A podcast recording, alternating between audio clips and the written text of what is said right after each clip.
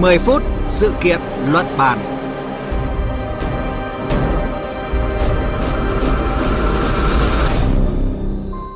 Biên tập viên Thúy Ngọc kính chào quý vị và các bạn đang theo dõi chương trình 10 phút sự kiện luận bàn trên kênh Thời sự VTV1. Thưa quý vị và các bạn, Tổng thống Indonesia Joko Widodo vừa chỉ đạo Bộ Y tế nước này xây dựng lộ trình để chung sống với COVID-19, hướng tới mục tiêu giữ cho các hoạt động diễn ra bình thường với một nền kinh tế an toàn hơn. Ý tưởng sống chung với dịch bệnh từng được nhiều quốc gia đề cập, nhất là khi nhiều nhận định khoa học cho thấy là dịch bệnh COVID-19 có thể sẽ kéo dài trong nhiều năm. Nhưng trong bối cảnh Indonesia vẫn là điểm nóng dịch bệnh của châu Á với trên dưới 20.000 ca mắc mới mỗi ngày, số người tử vong vì COVID-19 đã là gần 120.000 người, thì câu chuyện sống chung với dịch bệnh khiến nhiều người băn khoăn liệu đây là cách tiếp cận mang tính thực tế hay là khá mạo hiểm của Indonesia. Chương trình 10 phút sự kiện luận bàn hôm nay với sự tham gia của phóng viên Hương Trà, thường trú Đài Tiếng nói Việt Nam tại Indonesia sẽ đề cập vấn đề này.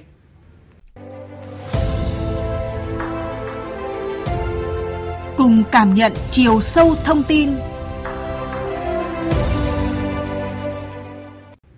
Thưa quý vị và các bạn, thế giới đã rất khác kể từ khi dịch bệnh COVID-19 và gần như không có cách nào để quay trở lại như trước, chỉ có thể thích nghi với thực tế đó. Đây là nhận định của rất nhiều nhà khoa học khi nói về dịch bệnh COVID-19. Từ đó có thể thấy cái tính thực tế khi Indonesia đặt ra vấn đề xây dựng lộ trình sống chung với dịch bệnh. Trong bài phát biểu mới đây nhân dịp Quốc khánh Indonesia 17 tháng 8, thì Tổng thống Joko Widodo cũng nhấn mạnh rằng dù Indonesia đã trải qua giai đoạn rất khó khăn do dịch bệnh COVID-19, thế nhưng quan điểm của Indonesia vẫn là phải cân bằng giữa phòng chống dịch và phát triển kinh tế. Và điều đó chỉ có thể thực hiện bằng việc sử dụng tổng thể các biện pháp để khôi phục dần các hoạt động kinh tế xã hội. Tổng thống Joko Widodo cho biết. Pandemi COVID-19 telah memacu kita untuk berubah. Đại dịch COVID-19 đã thúc đẩy chúng ta thay đổi, phát triển những cách thức mới, từ bỏ những thói quen cũ và vượt qua những điều không thể. Giữa thế giới đầy biến động như hiện nay, sự dám thay đổi, tạo ra cái mới chính là nền tảng để xây dựng một Indonesia tiên tiến. Chúng ta đã chuyển sang cách thức làm việc mới trong kỷ nguyên cách mạng công nghiệp 4.0, mang lại nhiều hiệu quả và năng suất hơn.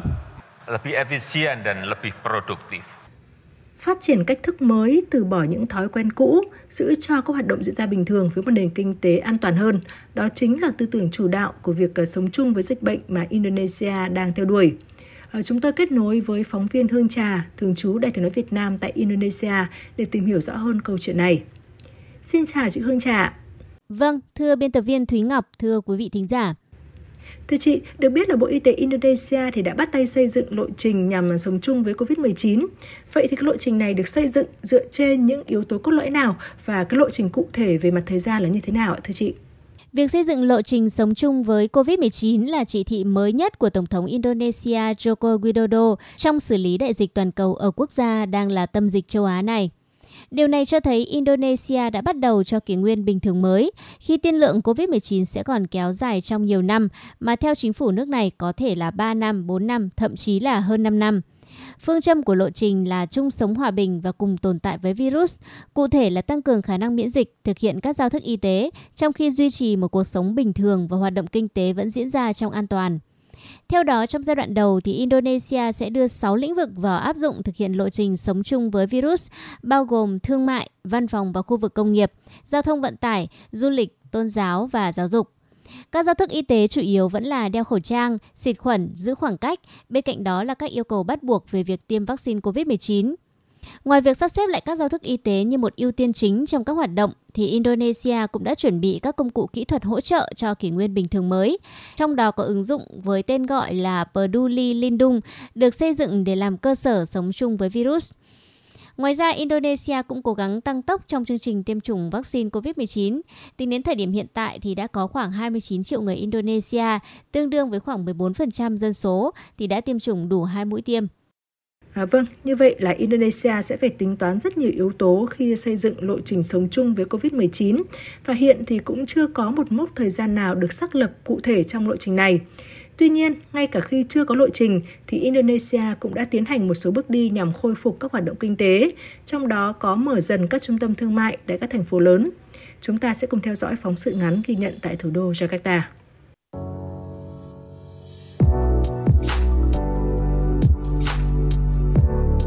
Giống như nhiều trung tâm thương mại khác tại thủ đô Jakarta, trung tâm Pondok Indah Mall đã mở cửa trở lại trong tuần này với lượng khách tiếp nhận bằng 25% so với trước khi dịch bệnh xảy ra. Tuy nhiên, chỉ những người đã được tiêm chủng mới được vào các trung tâm này, không bao gồm trẻ em và người già. Ông Eka Tewanto, Tổng Giám đốc Trung tâm Thương mại Pondok Indah Mall cho biết. Kami saat ini belum terlalu fokus kepada ekonomi, Pak. Chúng tôi không quá tập trung vào vấn đề lợi nhuận ở thời điểm này, mà tập trung nhiều hơn đến vấn đề tuân thủ các quy định, đảm bảo mọi người có thể vào cửa một cách thuận lợi. Theo quan điểm của tôi, đây là bước tiến tích cực với các trung tâm mua sắm. Người dân Jakarta muốn vào trung tâm thương mại sẽ phải quét mã QR để xác nhận được tiêm ít nhất một mũi vaccine. Chỉ khi nhận được phản hồi bằng một dấu tích màu xanh lá cây, họ mới được phép vào trong trung tâm thương mại. Người dân Jakarta bày tỏ sự đồng tình với biện pháp này.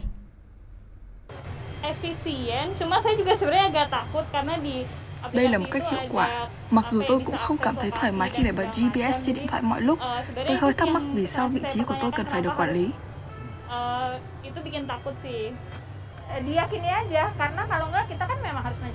Đúng, tôi tin rằng đây là biện pháp đúng đắn. Chúng ta phải điều chỉnh tùy theo tình hình. Mọi người không thể cứ mãi ở nhà. Chúng ta có những việc phải làm và quan trọng là phải tự bảo vệ mình. Theo Bộ trưởng Y tế Indonesia Putti Gudandi Sadikin, giống như các quy định đối với các trung tâm thương mại, nước này sẽ ban hành những quy định mà người dân cần phải tuân thủ trong các lĩnh vực như du lịch, giáo dục, tùy theo tình trạng tiêm chủng của mỗi người. Thưa chị Hương Trà, như vậy có thể thấy là Indonesia rất đề cao vai trò của tiêm chủng, coi đây là công cụ quan trọng trong sống chung với COVID-19. Nhưng khi xây dựng lộ trình này thì Indonesia còn đề cập những cái mô hình tại một số quốc gia được xem là kinh nghiệm đi trước như là tại Singapore hay là Australia. Vậy theo chị, dựa trên các yếu tố về điều kiện và nguồn lực, việc áp dụng những mô hình của các nước phát triển hơn như là Singapore hay Australia trong điều kiện của Indonesia thì có thể phát sinh những cái bất cập gì ạ? Vâng, ở Singapore và một số quốc gia khác thì chìa khóa của lộ trình sống chung với COVID-19 đó là việc tiêm chủng. Và Indonesia thì cũng đang hướng tới cái mô hình tương tự như vậy. Tuy nhiên, một số nhà dịch tễ học Indonesia cho rằng lộ trình sống chung với COVID-19 mà chính phủ đưa ra thì được coi là còn quá sớm để thực hiện trong tương lai gần. Ông Hermawan Saputra, thành viên của Hiệp hội Chuyên gia Y tế Cộng đồng Indonesia cho rằng sớm nhất là cũng phải năm sau thì Indonesia mới có thể thực hiện được cái lộ trình này.